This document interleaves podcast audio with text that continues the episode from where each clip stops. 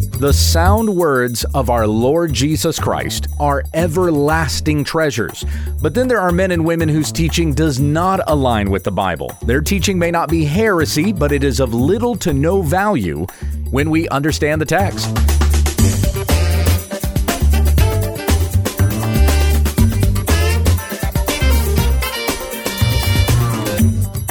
This is When We Understand the Text, a daily study in the Word of Christ for the sake of the faith of God's elect and their knowledge of the truth, which accords with godliness.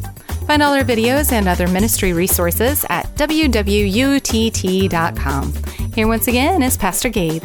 This past week on the podcast, we read through 1 Corinthians 3 10 through 11, where the Apostle Paul says the following According to the grace of God given to me, like a skilled master builder, I laid a foundation, and someone else is building upon it. Let each one take care how he builds upon it.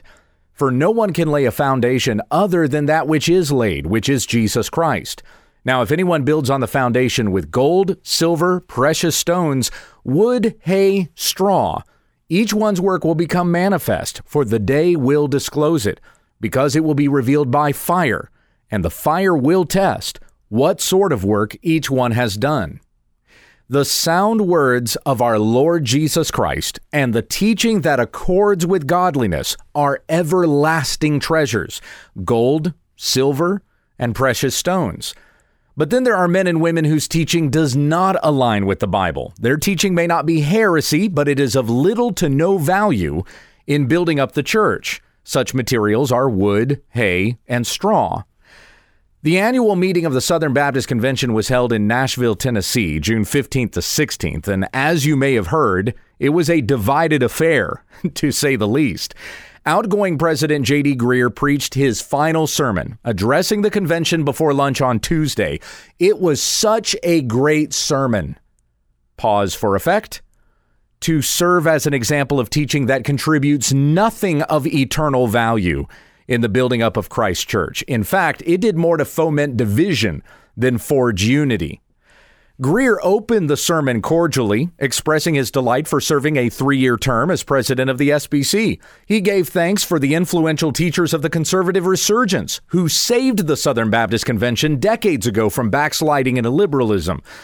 Greear went on to say that the convention is now facing a different threat, not of theological liberalism, but of the leaven of the Pharisees. However, the leaven that Greear described sounded a lot less like the Pharisees as Jesus confronted them, and a lot more like the people at odds with J.D. Greear. I'll be reviewing the main portion of that sermon and break it up into two parts. This is part one. I'm going to skip ahead to 6 minutes and 38 seconds in. Here is Dr. James David Greear. You see, Jesus warned that there is more than one way for a generation to lose the gospel. The curse of liberalism is real. The curse of liberalism is a way, of course, but there was another leaven, was the word that Jesus used, a leaven that Jesus warned about also. Perhaps one even more deceptive than liberalism. He called it the leaven of the Pharisees. And maybe what is most dangerous about this leaven is that it grows in the soil of orthodoxy. I want us to walk through a few of the characteristics that Jesus gave of the leaven of the Pharisees, found in Matthew 23, if you want to look at them in your Bible. Orthodoxy means right teaching. Does Greear mean to say that the leaven of the Pharisees grew out of good soil? Out of the right teaching of Scripture? Unfortunately, he never defines his terms, nor does he read the scripture and explain it. Yes, even though he just said, turn to Matthew 23. But the leaven of the Pharisees is defined back in chapter 16. Beginning in verse 5, we read, When the disciples reached the other side, they had forgotten to bring any bread. Jesus said to them, Watch and beware of the leaven of the Pharisees and Sadducees. And they began discussing it among themselves, saying, We brought no bread. Jesus reminded them of the miracles he had performed, feeding the 5,000 and then the 4,000 and all the food that was left over. God has always provided bread. So Jesus said, How is it that you fail to understand that I did not speak about bread? Beware the leaven of the Pharisees and the Sadducees. And then they understood that he did not tell them to beware of the leaven of bread, but of the teaching of the Pharisees and the Sadducees. So, what is the leaven of the Pharisees? In the context of Matthew, it is false teaching. Leaven, like yeast, makes bread rise. If you're trying to make unleavened bread, then even a little leaven leavens the whole lump, as it says in 1 Corinthians 5 6 and Galatians 5 9, and it ruins the recipe. Even a little heresy ruins the whole person.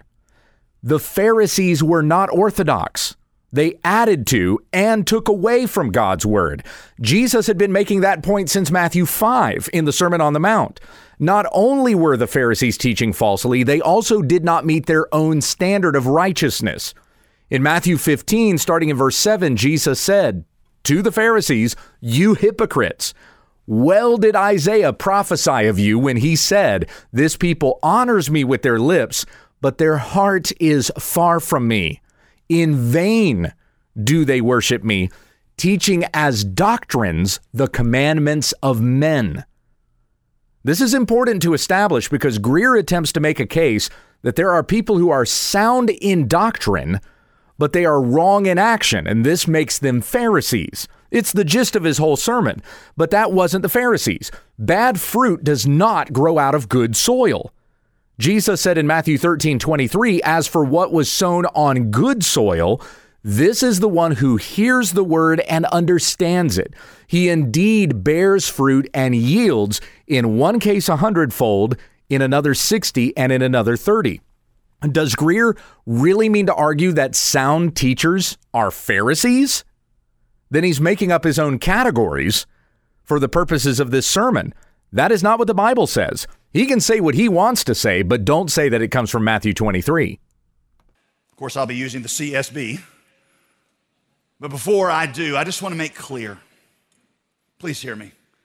I am not saying that anyone who disagrees with me on something is a Pharisee. No, for sure. I see some of these qualities present in me also. It's hard for me to actually talk about them because I feel my own conscience and the stare of my wife saying, Thou art the man. And I pray that you will consider whether or not these present are in your heart also. now, this was this was actually quite a funny attempt at humility. If Greear thinks that what Jesus says of the Pharisees in Matthew 23 are present in his heart also, he's unqualified to be a pastor, much less president of the Southern Baptist Convention. Let me do what Greear won't do, and that's actually read Matthew 23. Addressing the Pharisees beginning in verse 13, Jesus said, But woe to you, scribes and Pharisees, hypocrites! For you shut the kingdom of heaven in people's faces. You neither enter yourselves, nor allow those who would enter to go in. So does Greear think that this describes him? Does he shut the kingdom of heaven in people's faces? Notice that Jesus says these men will not enter themselves. Truly, Greear does not think his teaching disqualifies him from the kingdom of God. Verse 15 Woe to you, scribes and Pharisees, hypocrites! For you travel across sea and land to make a single proselyte and when he becomes a proselyte, you make him twice as much a child of hell as yourselves. So does Greear think that he makes people twice as much a son of hell as himself? Does he think uh, that that his wife thinks so with his "Thou art the man" reference? Now, I do not believe that Greear believes that about himself, nor do I think that his wife thinks that about him. I do believe that Greear is twisting the scriptures and his attempt to cover himself may actually be his exposure. He says he's not calling everyone who disagrees with him a Pharisee, but it sure sounds like that in this sermon. First, Jesus said that Pharisees are not content with what the Bible says, so they create a hedge about the law. Creating, he said, the, conflating, he said, the traditions of men with the commands of God. It's not that their traditions were bad. It's not that their traditions were devoid of all wisdom, it's that they equated those traditions and those secondary applications of biblical command with the authority of God and condemned those who disagreed, even when those same people affirmed the commands of God. What does that look like today? Notice that Greear is going right into application when he hasn't even read a word of scripture. This is not how to preach the Bible in the preaching workshops that I've been a part of, this is what we tell people not to do. this is eisegesis, meaning that Greear is imposing onto the text what he wants it to mean. A pastor must draw out from the text, which is exegesis. Creating a hedge about the law is not in the text, but what it means is to completely abstain from certain things so to avoid even the potential of breaking God's law. The first uh, the first place that we see this in scripture is in the garden of Eden.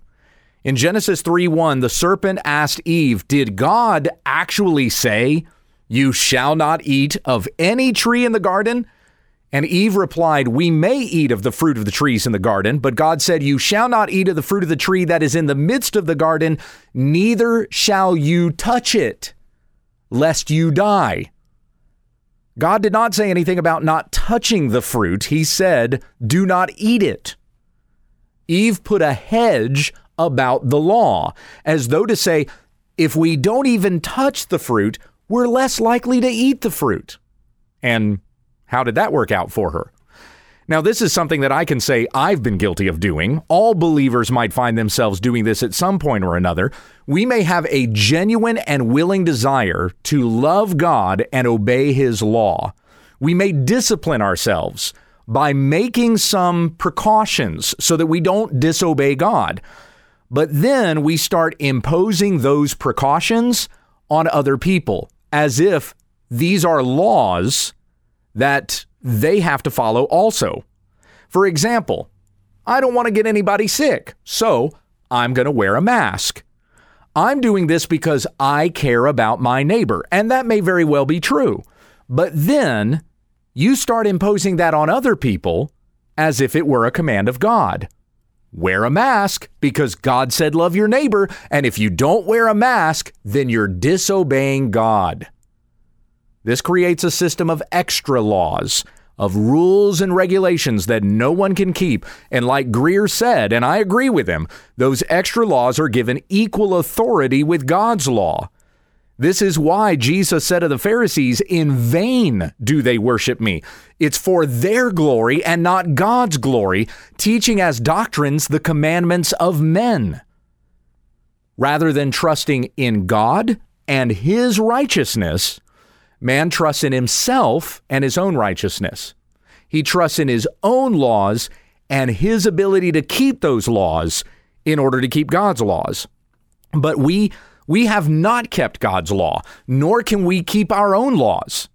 Romans 2 1 says, Therefore, you have no excuse, O man, every one of you who judges. For in passing judgment on another, you condemn yourself because you, the judge, practice the very same things. Romans 3:10 says, "None is righteous, no, not one." But then verses 21 to 22 say, "But now the righteousness of God has been manifested apart from the law, although the law and the prophets bear witness to it, the righteousness of God through faith in Jesus Christ for all who believe." I know I'm taking up a lot of space here, but this is the work that Greear should be doing reading the Word of God and explaining it, giving the sense, as it says in Nehemiah 8 8. But instead, Greear is jumping right out of context into modern application.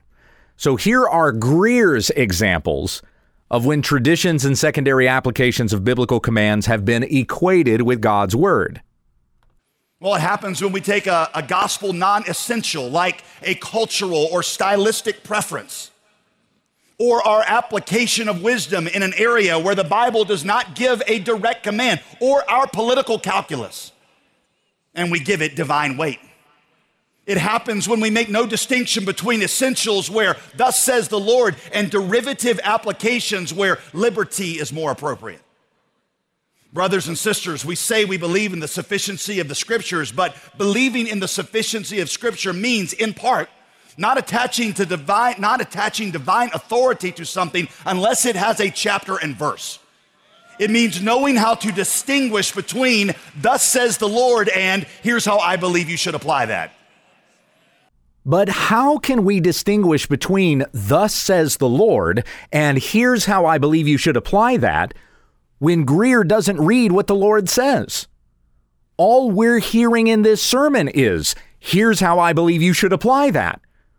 Greear is doing in real time what he's telling the Convention of Southern Baptists not to do. As Jesus said in Matthew 23 3, for they preach, but do not practice. Second, Jesus said the Pharisees focus on the more minute parts of the law while ignoring the weightier parts. They strained at a gnat, he said, and swallowed a camel. That's verses 23 and 24. Woe to you, scribes and Pharisees, hypocrites, for you tithe mint and dill and cumin and have neglected the weightier matters of the law, justice and mercy and faithfulness. These you ought to have done without neglecting the others. You blind guides, straining at a gnat and swallowing a camel. What does this reference mean? We use it a lot, but what does it mean? Well, the law said not to eat anything unclean, and a gnat was the smallest of unclean animals. So the Pharisees would strain their drinks through a fine cloth to make sure they did not swallow a gnat by accident in their drink. But they swallowed a camel, meaning they missed the overall point to do justice, love mercy, and walk humbly with your God. Micah 6 8. Well, what does that look like today? It probably looks like insisting on accountability in our leadership while allowing gossip and cynicism and slander to go unchecked in ourselves. I doubt he's talking about Russell Moore or Beth Moore here. Might look like any institution that creates unnecessary obstacles for victims of sexual abuse to seek justice by hiding behind legal smokescreens or NDAs. I'm unfamiliar with anyone in any SBC institution hiding behind a non disclosure agreement. Perhaps he's making a reference to Ravi Zacharias, but I'm not sure. Ravi wasn't part of the SBC, though he did speak at one of the SBC annual meetings a few years ago.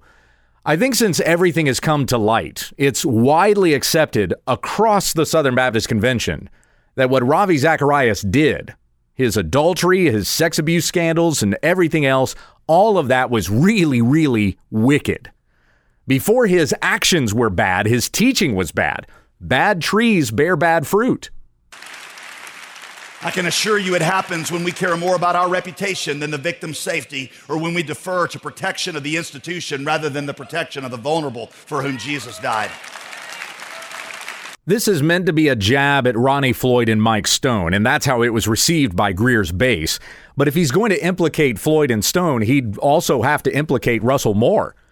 I'm not going to take up the space with the details here, but for a common sense overview, read the article Russell Moore and Some Basic Baptist Baseball by Doug Wilson. It looks like a convention that polices itself rigorously on complementarian issues, but allows female abuse victims to be mistreated and maligned. The argument here is that some Southern Baptists are more about keeping women out of the pulpit than they care about sex abuse victims. I dare Greear to name one person who does this. Shame on him for hiding behind women who have been sexually abused so he can avoid having to address the very real and growing issue of women preaching in Southern Baptist churches. Or as I've said before, it looks like an SBC that expends more energy decrying things like CRT than they have done lamenting the devastating consequences of years of racial bigotry and discrimination. So I went to the Southern Baptist website where you can find every resolution ever adopted at an annual meeting. Over the last 10 years, going back to 2011, there has been a resolution decrying some level of racism or our past sins as a convention in every annual meeting but one. When you look at the alphabetized list of resolutions, there are 27 references to resolutions addressing either race or racism.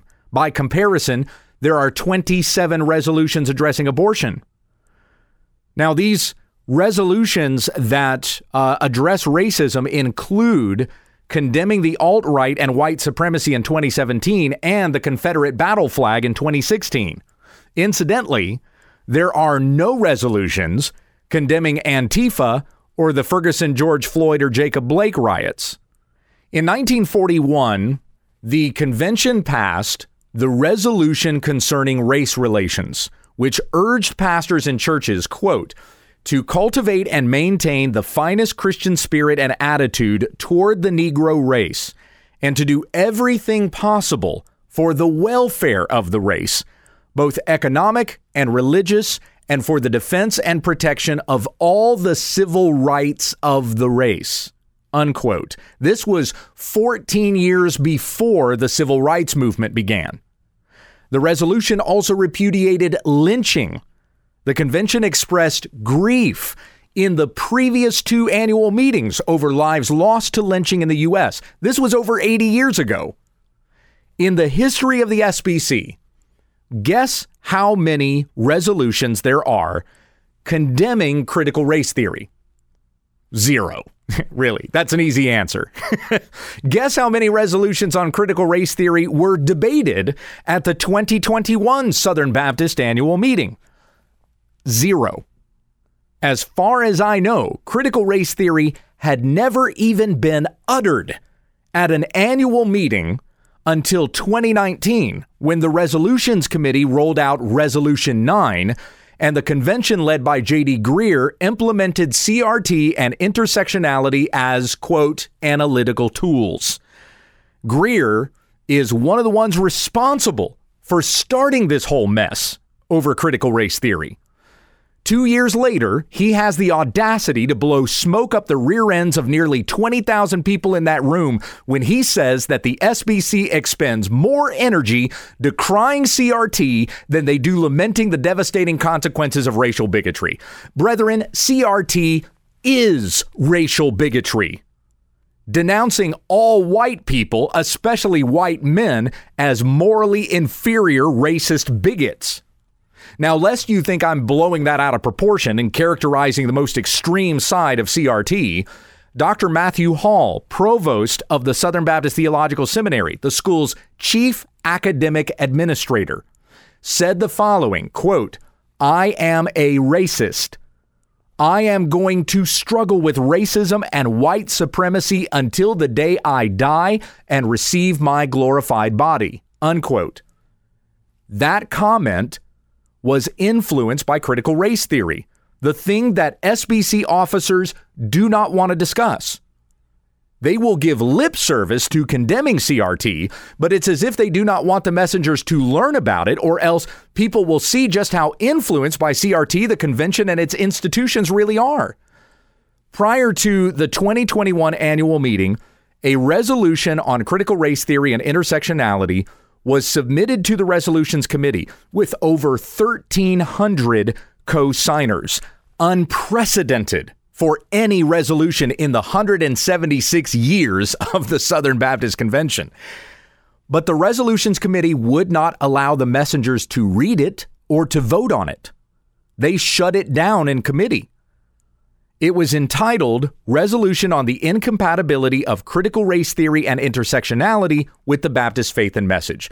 Full disclosure, I played a small part in writing it.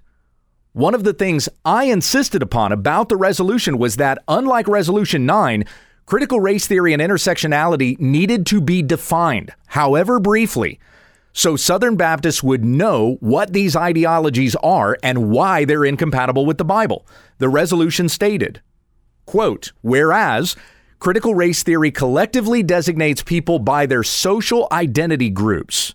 Example, people of color, women, homosexuals, and transgenders, which views people according to the flesh, 2 Corinthians 5:16, and whereas intersectionality combines gender, sex, sexuality, and a myriad of other identity related concepts in order to allocate power, positions, revenue, and opportunities in ways that are contrary to objective biblical standards of justice. Leviticus 19:15, Deuteronomy 16:19 to 20. Unquote. But rather than letting the messengers see that resolution and allow for discussion, the 2021 committee rolled out resolution 2 on the sufficiency of scripture for race and racial reconciliation. In the resolution, CRTI are not mentioned. Now, on one hand, I appreciate what the resolutions committee did. They took all the different statements on reconciliation, including those statements opposing CRT, and they compiled them into one statement, Resolution 2, that condemned racism and all worldly ideologies and elevated the gospel of Jesus Christ as the only thing that can reconcile us to God and to one another. Amen. Hallelujah. I've been preaching that my whole pastoral ministry.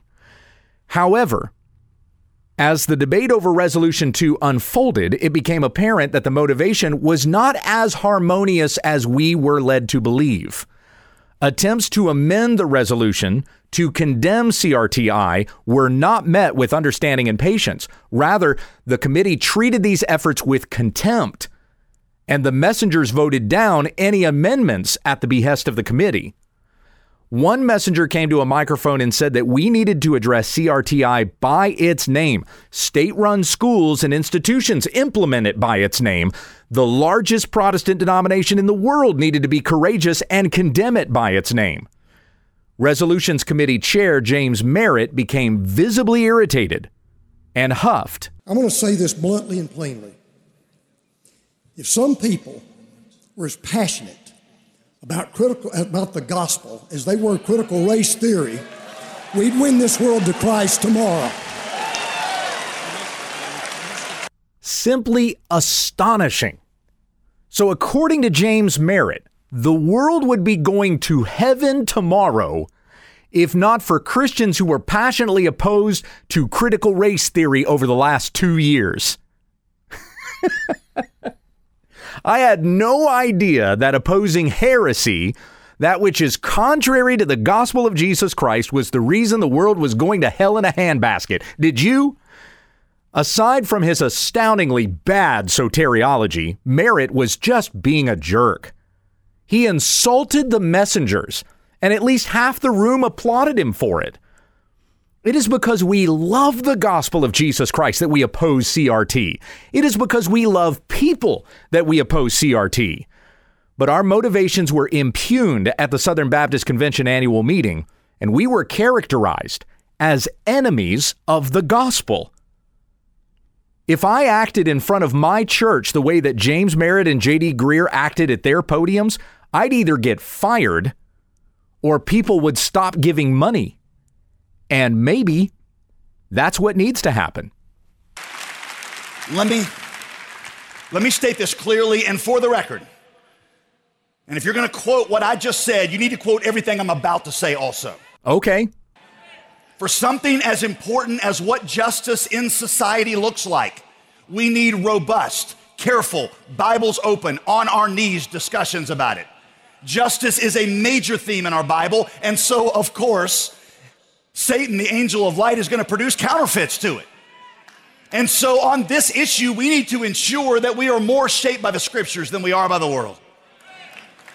The vast majority of Southern Baptists and all of your convention's leaders, both black and white, recognize that CRT is an ideology that arises out of a worldview at odds with the gospel. And it is clear, it is clear that as a convention, we need to clarify and strengthen our position on it. Then why didn't we? Why was Greear okay with letting Resolution 9 stand that accepts critical race theory and intersectionality as analytical tools in the Southern Baptist Convention and all its churches and institutions? He says he's for Bibles open on our knees discussions. So where's the discussion? Brethren, this is political posturing. That's when somebody pretends to have a particular opinion or attitude Greear is bloviating at a podium from which he and the resolutions committee shut down the discussion over critical race theory. Discussion is not welcome here, only a certain kind of discussion. Last year, the North American Missions Board, NAM, paid for and distributed a video series called Undivided, described as, quote, candid, gracious, biblical conversations about race, unquote. You can watch this series for free on YouTube. The second part of this series was broken up into five half hour sessions featuring roundtable discussions with nine evangelical leaders, including J.D. Greear. All of these leaders affirmed the reality of systemic racism and the need to make restitution for past injustices. In that discussion, Bryan Loritts said, quote, true reconciliation means there's equal distribution of power, unquote. When you start talking about power dynamics, this is the language of critical race theory and intersectionality, or as you may have also heard it called, cultural Marxism. True reconciliation does not mean equal distribution of power. True reconciliation means that we who were once enemies are now family. Titus 3:3 says that we were once hated by others and hating one another. But when the goodness and loving kindness of God our Savior appeared, he saved us, not by works done by us in righteousness, but according to his own mercy. Once enemies of God, we are now sons and daughters of God and members of one another. And I'm not saying that the whole Undivided series denied that or that it was all bad. There were some great points that were made. However, only a certain kind of voice was welcome at that table. Those that say whiteness has all the power and all blacks are suffering. I have too much respect for people to believe that's true. When a single story goes viral of a black man breaking the law and getting killed by a white cop, I respect my black friends too much to automatically assume they're all in grief mode. That's racial stereotyping. And there was a lot of that in Undivided to view all white people and all black people as monolithic groups. One of the talking points was grieving with the entire black population when something like George Floyd happens. Ken Whitten, who's the pastor of Idlewild Baptist Church in Florida, said in the series that you can't just be against racism, you have to become anti racist. That's the rhetoric of Ibram X. Kendi, father of the anti racism movement and enemy of the gospel. Speaking of Kendi, permit me to note something that has happened in just the past 24 hours. Last night on MSNBC, Joy Reid read a quote from Kendi who said, I don't identify as a critical race theorist. But just today, in an interview with Jason Johnson of Slate, Kendi said that it's through critical race theory that he has formulated definitions of racism and anti racism. Even the think tanks behind CRT are distancing themselves from the name because if people know what it is, they're harder to influence. Critical race theory and intersectionality have infiltrated this culture so quickly, it's even in the church, and we are not helping one another by not addressing it. Greear says in Undivided that he, as a white man, bears the burden of responsibility for the long term damage that's come from slavery and Jim Crow. He says he's part of the majority culture. They talk about the need to address whiteness. Karen Loritts says that we need to come up with talking points that are outside of Scripture. Dhati Lewis says that we're living in a systematically racist culture that is still trying to oppress. These are all critical race theory talking points. There are even sessions in Undivided where they divide the white people from the black people. Undivided is divided. And that's what critical race theory does it divides people up. Every person in those discussions would likely say critical race theory is at odds with the gospel, yet they're implementing a soft form of critical race theory and intersectionality, which affects the way they read scripture, if they read it at all, and it affects the way they share the gospel.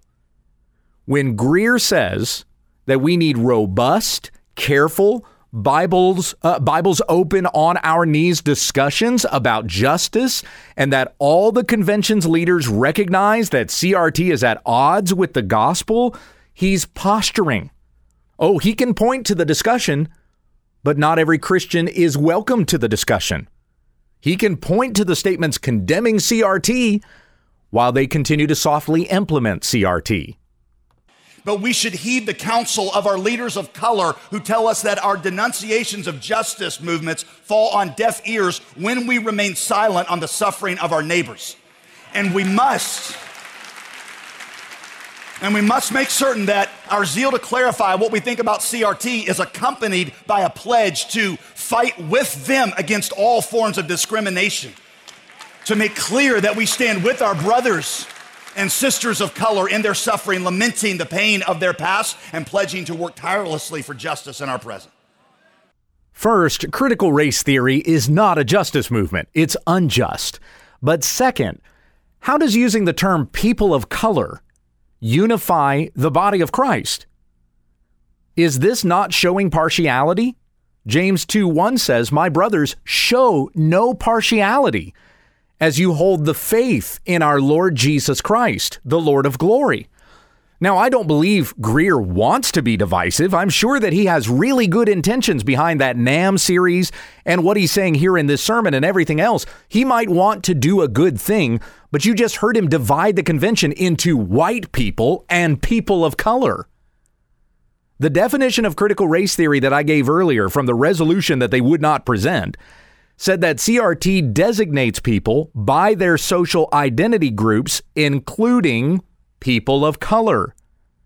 This is viewing people according to the flesh. When 2 Corinthians 5:16 says, "We no longer regard each other according to the flesh."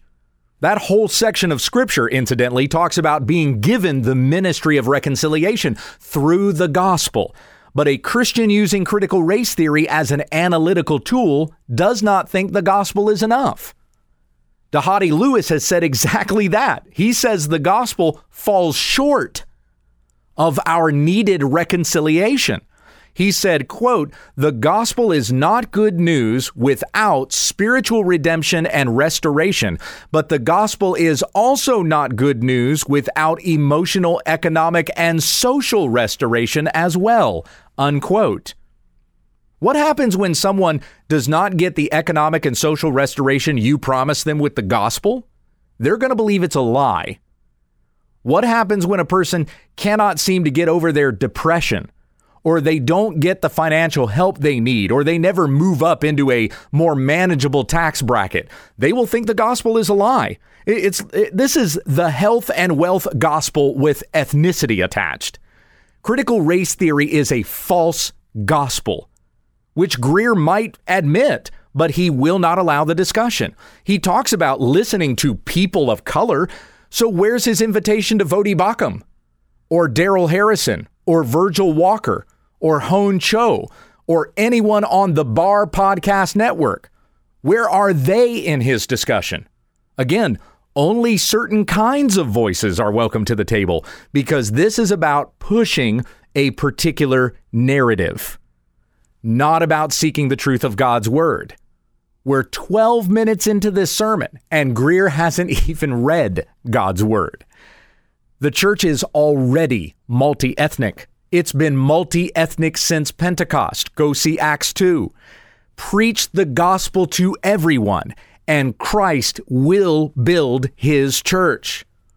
Matthew 16, 18, Jesus said, I will build my church, and the gates of hell shall not prevail against it. Far be it from any of us to look at that church and say to God, God, I just don't think you're saving the right people. For to say that would truly make you a Pharisee. This concludes part one of this review of J.D. Greear's sermon at SBC 21. God willing and time permitting, I hope to present part two next week. You can read a full transcript of this review on my blog at PastorGabe.com. This is When We Understand the Text with Pastor Gabe Hughes. There are lots of great Bible teaching programs on the web, and we thank you for selecting ours. But this is no replacement for regular fellowship with the church family.